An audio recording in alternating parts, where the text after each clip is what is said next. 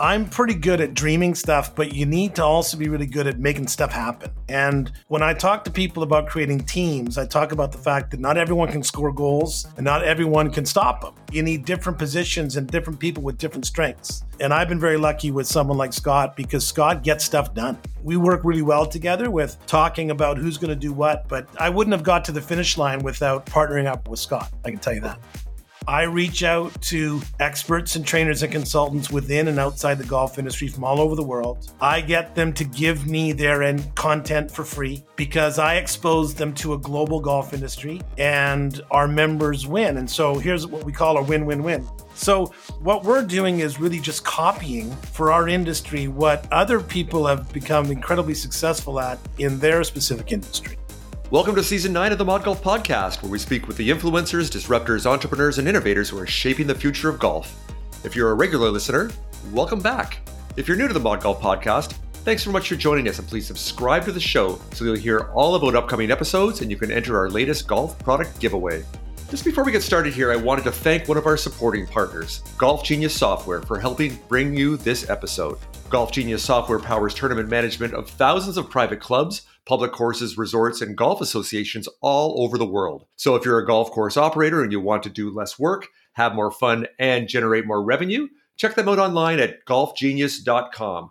I'm your host, Colin Weston, and today, what I just said about Golf Genius, it ties in so well to what my guest is doing and what his audience and business is around. And my guest is James Cronk, who is president at Golf Industry Guru and principal of Cronk Group. Golf Industry Guru, or GIG, provides online education for golf course owners and operators from the world's most successful golf and hospitality industry leaders. So you can think of them as masterclass for the golf industry. And that's exactly what we're going to be talking about here today. So Gig is a membership based website updated daily for online learning to help golf course owners and operators create a virtual community and achieve greater success. So, James, hopefully I got that right. Hopefully I, I didn't steal your thunder by telling about the awesome things you're doing with Golf Industry Guru here. So, with that, hey, James, good to see you again and welcome to the Mod Golf Podcast.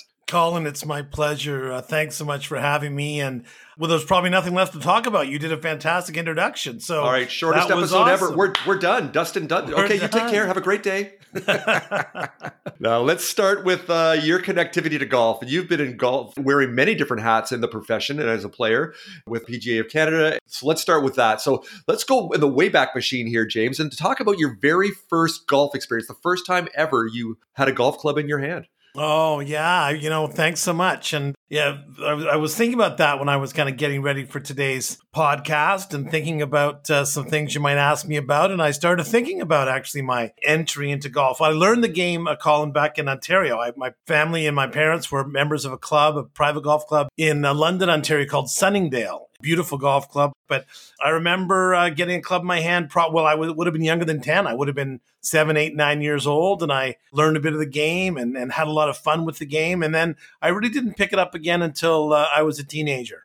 All right. So what what was the drawback? Because there's so many sports that sure you were interested in. So what was the drawback to golf? Because that's always the problem, especially for young people or a more diverse crowd of, of making it welcoming and inviting. Why in golf, uh, especially at that age, doesn't seem like the coolest thing. So what drew you back to golf in your Well, team? it's that's so true. And and uh, I mean, I guess by around 16, 17, I pretty much figured out I wasn't going to be an NHL hockey player and I wasn't going to be a professional tennis player and I wasn't going to be a professional golfer either, I can assure you. But I had a buddy of mine in high school that was a member at a club pretty close to where we lived and he dragged me out a few afternoons after school and and that got the game going again. And then when I went to university, I was at University of British Columbia and, and of course there's a great golf course that's very close to that. And so when I chose to skip out of school, you know, when I didn't want to go to class, I just kept my golf clubs in the trunk and started playing some more golf at University of British Columbia. So I do remember I had the fortune in, in university to try out for the university golf team. We had the opportunity to play at Shaughnessy Golf Club, one of Canada's top rated golf clubs, golf, yeah. golf courses.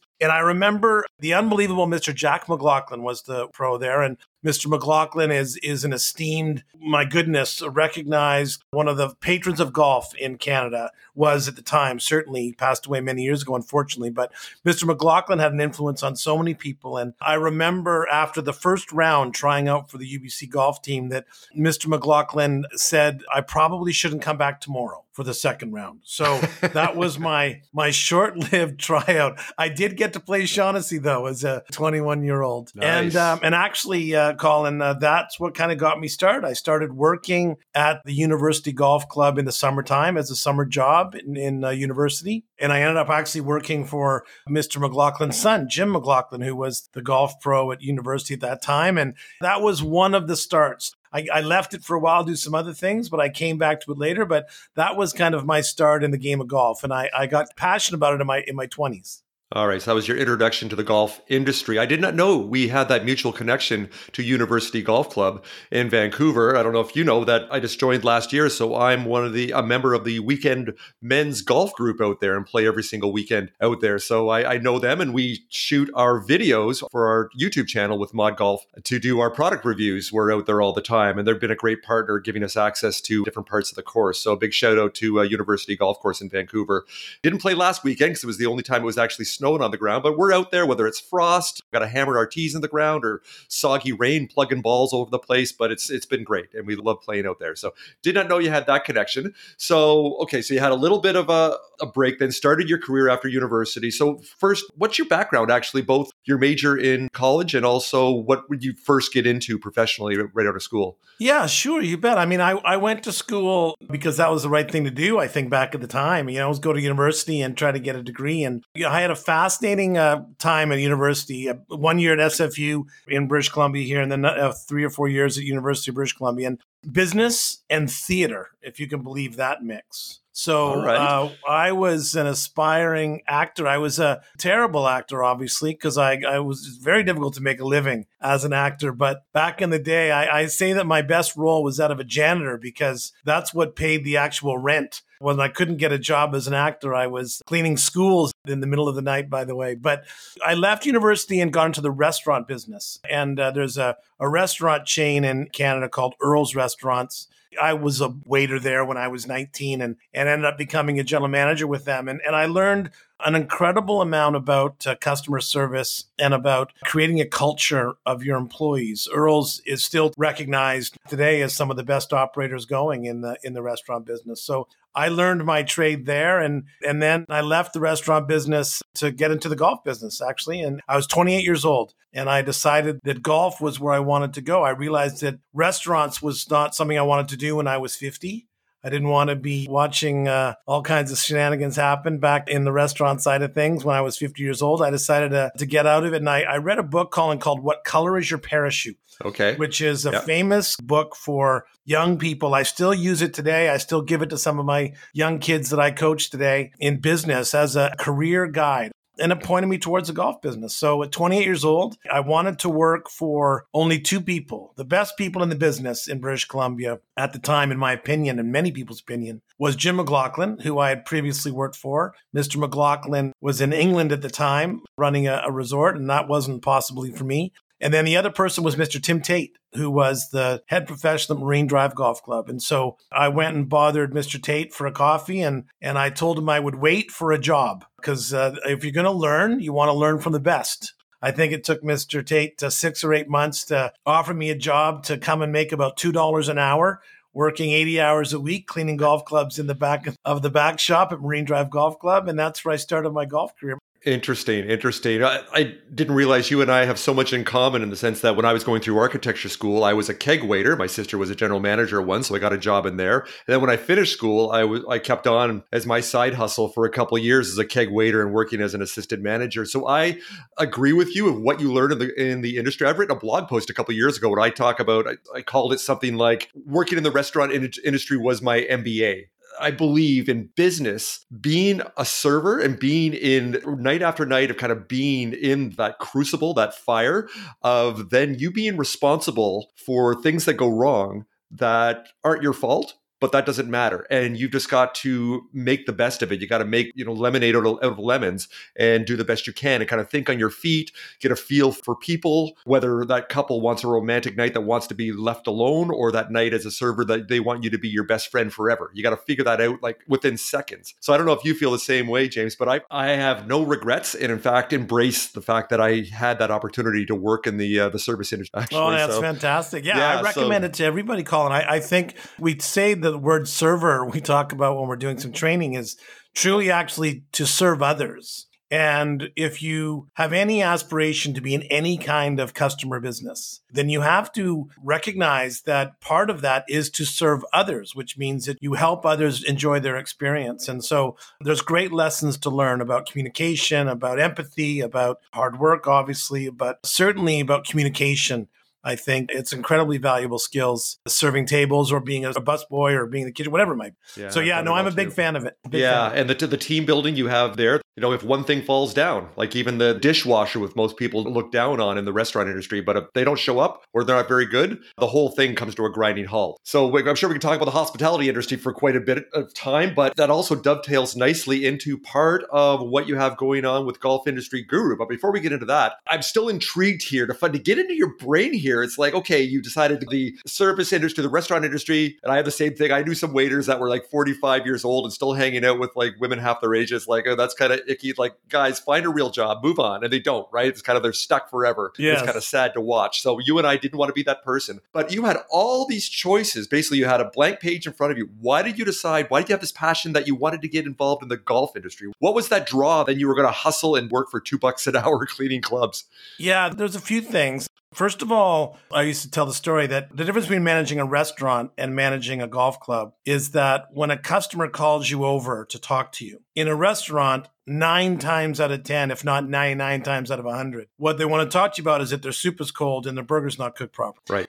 When a, you're in a club and a member or a customer calls you over, they want to tell you about the birdie they just made on hole number seven or about how great their experience was most of the time. Of course, there's still the 10%. But generally speaking, the environment is an incredibly positive one. I was attracted to the culture of golf. I was attracted to being outside. I was attracted to the fact that the golf industry has many, many facets. I'm not someone that can do the same thing day in and day out. I love variety. I love the elements of a job that every day is a different opportunity to do something and to learn something and to try something new. And the golf business is a $14 billion industry in Canada. Yes. And what most people don't realize is that it's a business. And so, what I saw when I was 28, when I did a lot of research, I met a lot of people. I asked a lot of questions. I went and talked to people in the industry. I went and talked to people that worked around the industry. And I came to the conclusion, my own conclusion, Colin, that lots of people are in the industry because they love to play golf. Not a lot of people are in the industry because they want to run it like a business. And I saw that as an opportunity. So I really felt like my interest in looking at the game and looking at the golf business as, as a business, as something to make money and to run it like an operation. I mean, as I said, I, I had a many years experience of working for Earls where I learned about systems and culture and branding and marketing and uh, hiring and firing and training and all those types of things. And I was excited about applying those skills to the golf industry. And so I became a golf professional. I barely got my card.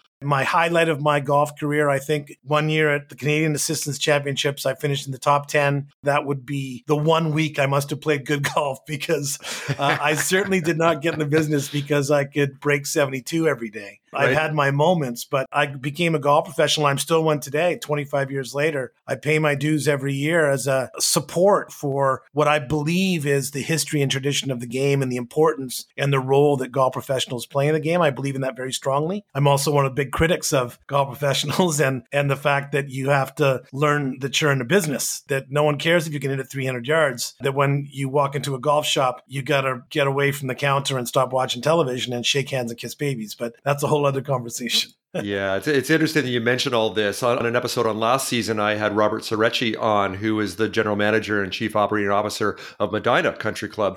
and he doesn't play golf at all. I don't think he's ever swung a club, but yes. he's worked at world class resorts on the hospitality side. And he's recreated a culture based on experiences, not just for people playing the two championship golf courses. I wouldn't say he doesn't care about that. He does, but that's not the value. And you're alluding to this also. So he wants to appeal to the decision makers, to those people that are not attracted to Medinah for the iconic golf memories of PGA championships and all those other things, which of course is usually the spouses and the wives of the guys that want to get on the golf course and play. And those are the ones, the decision makers and the gatekeepers, that he has then created other experiences that are non golf, all those other touch points while they're there at Medinah. And it works. And it sounds like you're so aligned with that mentality also. Well, it's tough. It's difficult to explain to a non golfer what it's like to walk down a fairway at sunset or at sunrise and the fresh grass and the nature and the trees and, or being with friends and telling stories and jokes. I mean,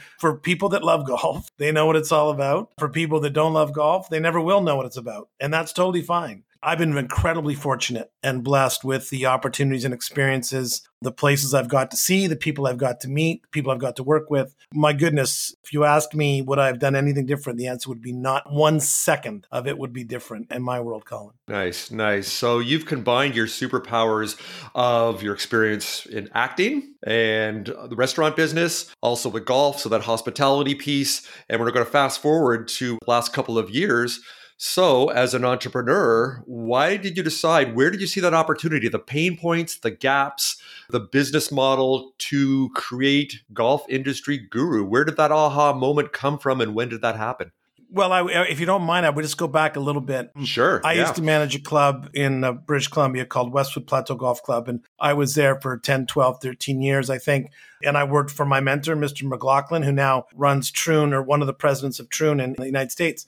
And I learned a lot from Jim and from many others that I worked with along the way. But I had a very fortunate scenario when I had that job. I had a very supportive boss and a company, and it allowed me to kind of moonlight and to get involved in some other areas of the business. So I used to travel around the world back then, giving presentations about creating staff culture and training your staff. And we were recognized as having a, we were rated as one of the top 10 employers in British Columbia. We were ranked by Golf Digest as having the fifth best customer service in North America. I have no idea how that happened, but one day um, an issue came out of Golf Digest and we'd never advertised in the magazine, which is sometimes what you got to do. But all of a sudden, you know, we were rated as fifth best customer service in North America. And so I would have other clubs calling us up and saying, What the heck are you guys doing? And so I packaged that into a little presentation that I used to call lights, camera, customer service, which is the stolen theme from any book about Disney or the Hyatt or anywhere else that will tell you that when you're in the service business, you're on stage. When you put on your uniform, you put on a costume. When you greet the customer, you're using a script. And that we're in the entertainment business. That if you're in the service business, you're in the entertainment business. And so yes.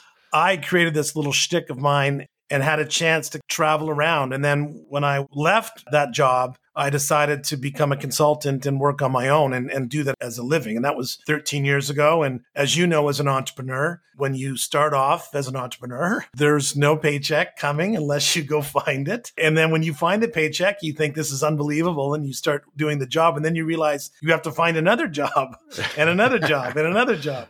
Right. Um, yeah. It's a never ending search for doing the work and finding your next paycheck. So I've been very fortunate the last 13 years or so doing that. Probably about four or five years ago, I started learning a lot about online making money from a computer. I remember seeing the millionaire's laptop or all kinds of books that I read talking about how to be an expert in whatever business you're in. If you're an expert and you're a consultant and it cost people $1,000 to fly me around and put me up in a hotel and spend a couple days with their team and it was just me, how do you scale that? How do you move that? At some mm. point, you can only charge so much. You can only get so many days of the year, and you can only fly so many miles when you're away from yes. your kids. Yep. so you got to figure out how to scale that. And so I started thinking about that a while ago, and I looked into it. And I I've had business coaches over my lifetime, and I've told them the story, and it just kind of sat there. And I kept looking at it and looking at it and looking into it. And two things happened in the last few years. One is technology has drastically improved a do it yourselfer to inexpensively put your platform online. WordPress websites, plugins, things that would have cost 500,000 to create 5 years ago now cost $50,000 to create. And, and I'm talking about an elaborate significant program. Yes. So that's one thing. And then the second thing, to be honest, is I get back to people. And Colin, if, if you listen to all the speeches that I've given in my day, I always tell people I had one talent as a manager. And that talent is people. I know how to hire good people. I know how to get rid of bad people. I know how to find good people. And I've always had a fellow that's been unwise enough or stupid enough or naive enough to follow me around over my career a couple times. He's he's always picked up the pieces. His name's Scott Massey. And a year and a half ago, Scott fell into uh, my desk and we chatted and reconnected. And I told him about this idea, and and he found himself looking for a new opportunity. And we partnered up. And we're only a year behind and thousands of dollars over budget, but we've finally been able to get our product online. And my lesson there, though, Colin, is that I'm pretty good at dreaming stuff, but you need to also be really good at making stuff happen. And when I talk to people about creating teams, I talk about the fact that not everyone can score goals and not everyone can stop them. You need different positions and different people with different strengths. And I've been very lucky with someone like Scott because Scott gets stuff done. We work really well together with talking about who's going to do what, but I wouldn't have got to the finish line without partnering up with Scott. I can tell you that. Yeah, well, you just provided for our listeners here just some amazing entrepreneurial nuggets of wisdom there. A couple of them, just to kind of reinforce those, is don't try to go it alone. We can't do everything. We don't have the time. We don't have the bandwidth. You talked about being a consultant. That doesn't scale because you don't have a cloning machine, unless maybe that's your next entrepreneurial endeavor. Create a time machine at the same time. I want both of those things to yes, clone yes, and, yes. and go forward and backwards in time. But you have to put faith in other people. Obviously, you have to do that with your eyes wide open, as you put find the good people and the people that aren't so great, but also complementary skill sets, whether it's through other partners and other organizations or other people, like you said with Scott, to bring in is like take care of the other pieces.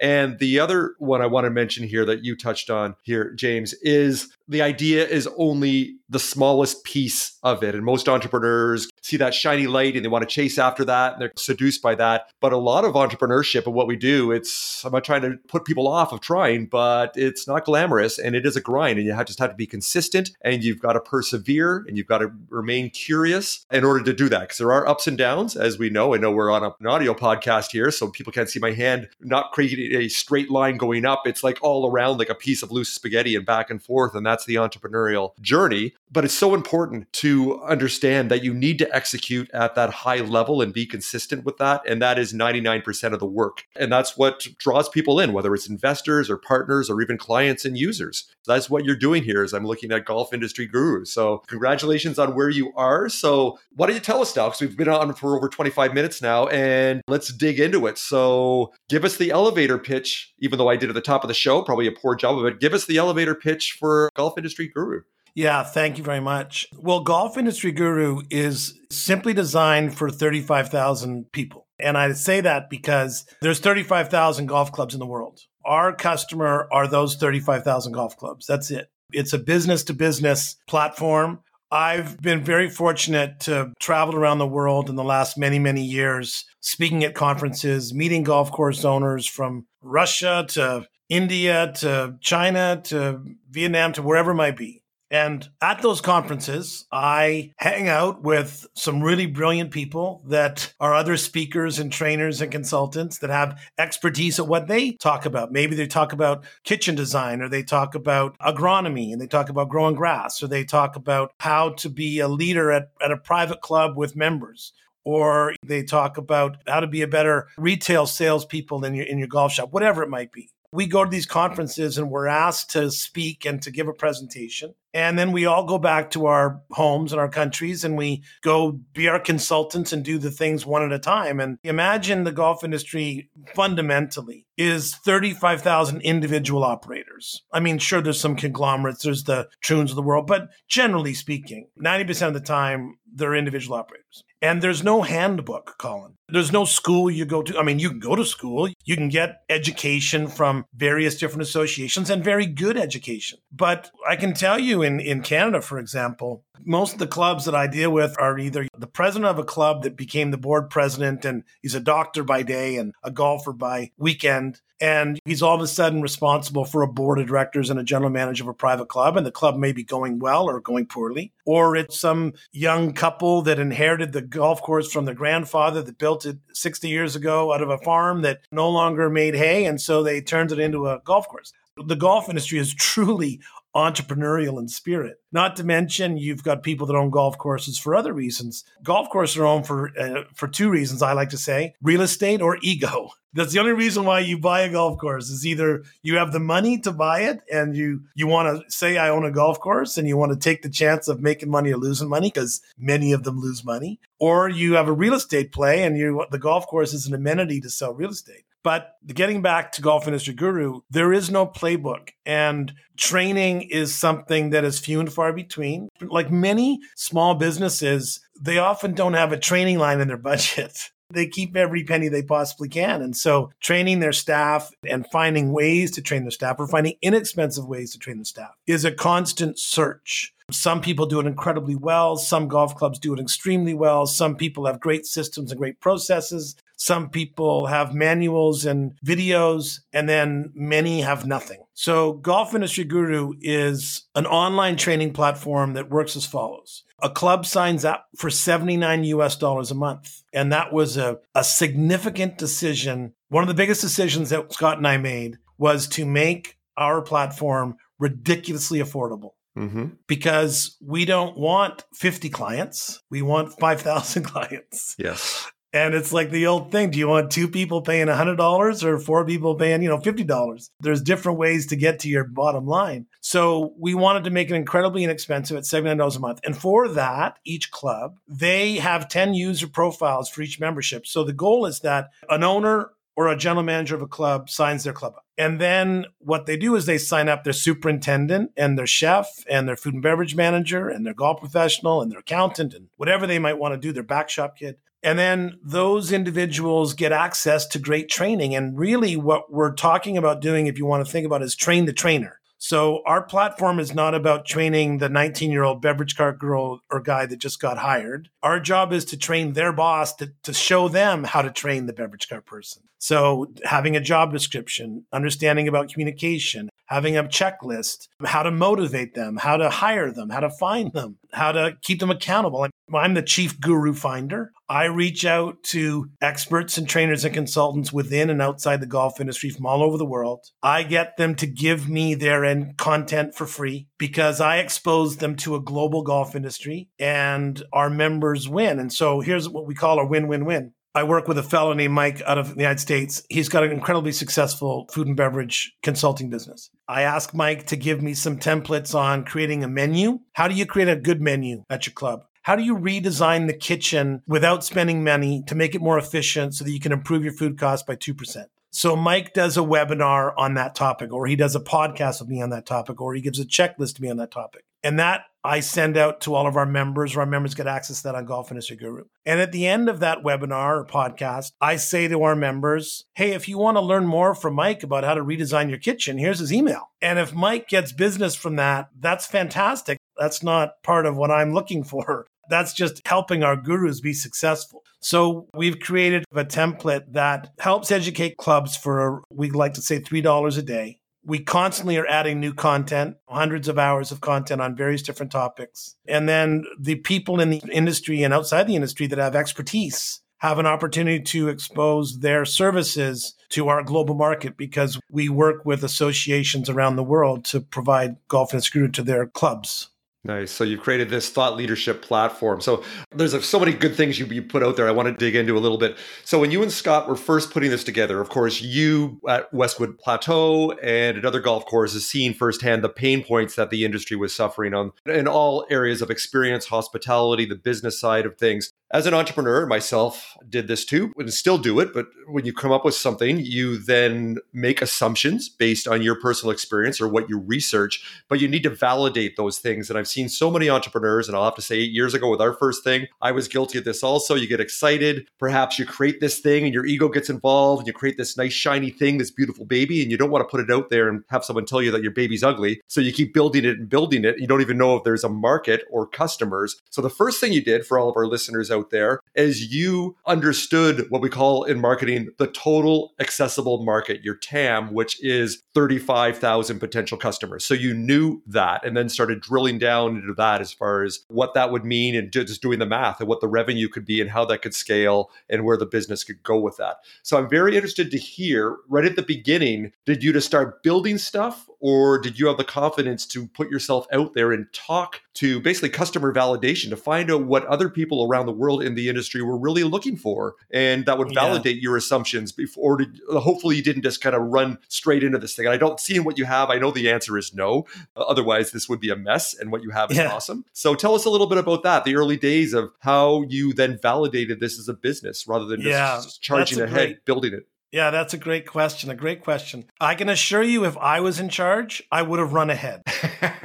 and I can assure you that if I was in charge and I didn't have Scott, we wouldn't have what we have today because Scott is a methodical planner. He's my yang to my, my yin. We did lots of things, Colin. That's why we're a year late. So, first of all, we went to our peer group, and I know they will tell me when something's stupid. And these are my clients and people I've worked with for many, many years. And we tell each other what we think is wrong, and, and we're not afraid to be honest with each other about things. And so we surveyed, we went out to our peer group and asked them questions What do you need? And what would you look for? What would you pay? And how much? What training do you have? And what are you looking for? And if, if we were going to put together a training platform, what would you want it to do? And how would you want it to get access to? And so we looked at that number one. And each step we plotted along gathering feedback from and expanding that peer group to get their feedback because you, you're exactly right. In any business, first impressions are most important. Mm-hmm. And when you talk about first impressions to strangers, it's way more important than first impressions to those that will cut you some slack. So you you want to bounce off your stuff with people that'll tell you that's a dumb idea or that's a good idea. And so we did a lot of that in our building phase, number one. Number two is that to answer one quick question, too, we have a business plan that's like 100 plus pages and it's got budgets that are like five years out and seven years out. It's got a marketing plan. When we were originally looking for investors, I ended up self funding this initiative. But when we started, we went to investors looking for investors and to get us off the ground, and they all wanted a piece. And so, as they do, we, right? They want an equity decided, stake. Yeah. yeah, we we decided. Look, at we're not going to give up a piece for the next twenty years if we can scrape it together ourselves. So that was a decision we made. But the third thing I'd throw at you, Colin, that I think Scott and I did well was we looked at what we wanted to do in other industries to see how it was being done and to see what lessons we could learn in other industries that we could apply to the golf industry. To be honest, our competition in the golf industry is very little there's really some good stuff out there, but it's not like there's 50 people doing. When I apply for consulting jobs, it's not like I'm competing against 50 other consultants. There's only a few people in my world that do what I do. So our industry is very insulated. The golf industry is very insulated, which is an opportunity. It's also makes it very challenging. Oh, I know. Um, so we looked at that. And then the other thing, lastly, I guess I would say is that I mentioned it in the very beginning. This is a lesson that I, I tell. I used to pay $80 a month for my son to take a drumming lesson. And he would go down the street and once a week and he'd take a drum lesson with a guy in his garage and he'd come home. And then one day my email came across this thing called Drumeo and they do online drum lessons. And for $400 US, I signed up my son for drum lessons that he now does every day on his phone, on his iPad, on his computer. He watches drum lessons. He learns about drumming. And these guys have thousands and thousands and thousands of members making ridiculous amounts of money teaching drumming online. So,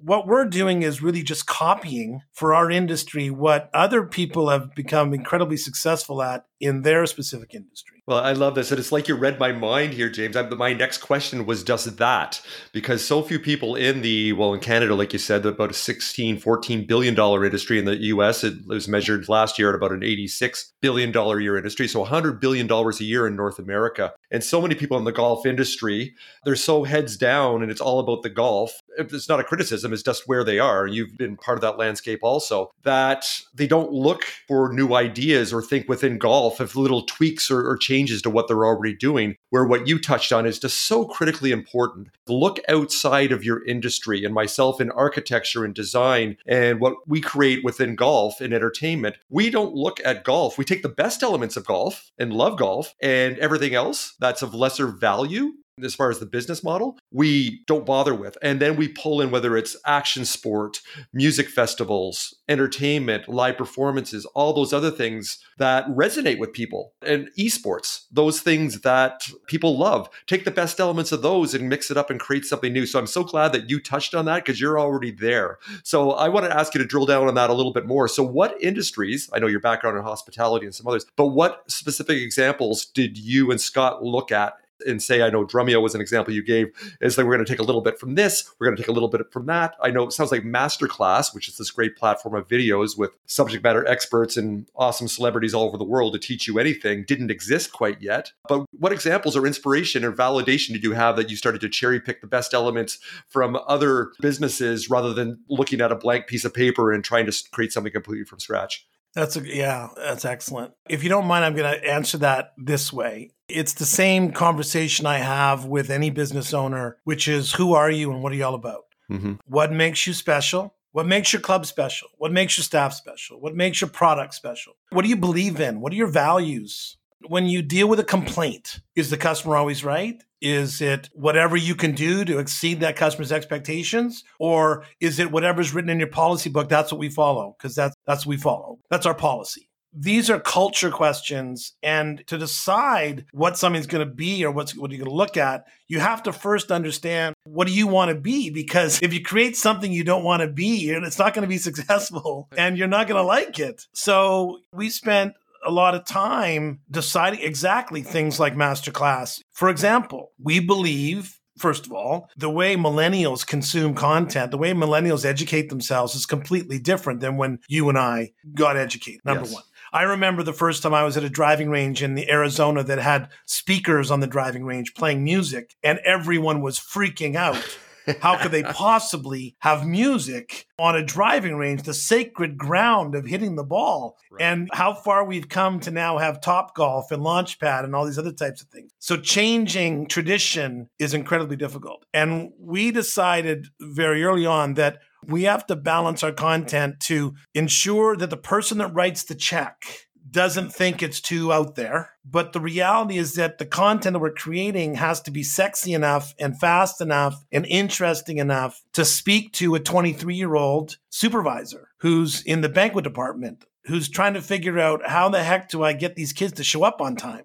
But as you said earlier on, each step along the way, the validation comes from peers and there's influencers in any business, right? So we've got a few influencers on our golf industry. There's a few gurus. The gurus are listed on my page. I know if I put Greg Patterson on my homepage, Greg Patterson is the most well known speaker, trainer, motivator. He's unbelievable. He's a brilliant, brilliant guy. He makes me look boring on stage, for goodness sakes. And so convincing Greg, which didn't require any convincing, by the way, getting Greg on board, getting some early adopter golf courses on board, getting the associations. We have affiliate partners with the Golf Course Owners Association of Europe and Asia and, and Canada, and hopefully soon the United States.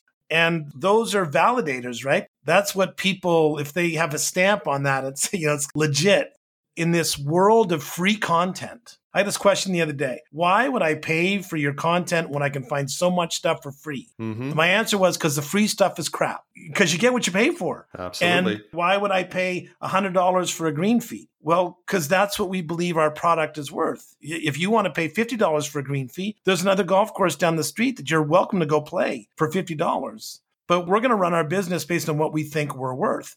I love that. And you bring up the V word value. What's your value proposition? What value are you adding? And people confuse price or cost with value. And you're unlocking that. You are providing incredible value, differentiating yourself in the marketplace said even though it's only $3 a day like you said about my math is like 35 36 bucks a month there's incredible value of what what they actually get for that. So you know i can keep going on and on and on here. I know we also are going to jump on a video call that we're going to create some more content an extended interview for our mod golf youtube channel because i do want to ask you about the future and the opportunities that have presented itself for during covid times but please hold off on those right now so we'll actually switch over because, hey, all of our amazing listeners here, we want them to become viewers over there on the Mod Golf YouTube channel as we continue this conversation on there, James. So with that, James Cronk, president of Golf Industry Guru. This has been amazing. This has been a masterclass on how to get a golf industry business off the ground here. So, and so many other things. So, James, great to see you again. And thanks for being a guest today on the Mod Golf Podcast. Thanks, Colin. I appreciate it. I will take off my pajamas and put on a shirt for the YouTube section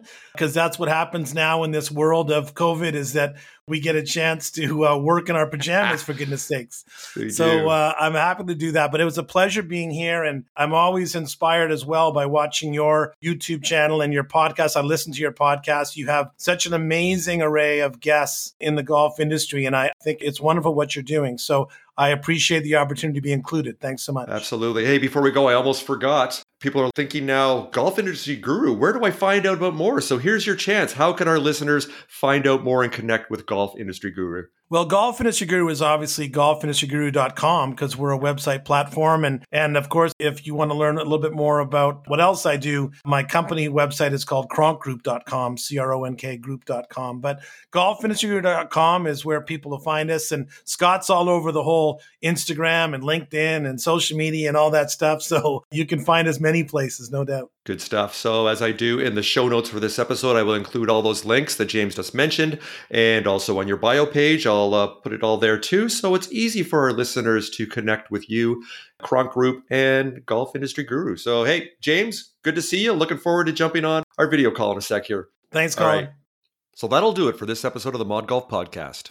I hope you enjoyed my conversation with James Cronk, president and co founder of Golf Industry Guru. If you'd like to learn more about Golf Industry Guru, visit our episode show page where we've included website links and contact information. The video link for my extended conversation with James is also on the episode show page, so please subscribe to our Mod Golf YouTube channel while you're there. If you leave a comment, I promise to respond. Please join me next time when my guest is Kathy Erickson, creator of the Short Game Place. I'd like to take a moment and thank our sponsor partners, British Columbia Golf and Golf Genius Software, for helping make the Mod Golf podcast happen. Without their support, I wouldn't be able to bring you these engaging stories from golf's brightest innovators and influencers. Our friends at Golf Genius Software have added a new digital scorecard option to the live scoring capabilities of its tournament management platform. So if you're a golf course owner or operator, I suggest you check them out at golfgenius.com, where they can help you reduce the work you do, have more fun, and generate more revenue. If you enjoyed this conversation about entrepreneurship in the golf industry, you can find more compelling episodes on Apple Podcasts, Spotify, Google Podcasts, Stitcher, or wherever you like to listen in. I'm your host, Colin Weston. Thanks so much for joining me. Bye for now.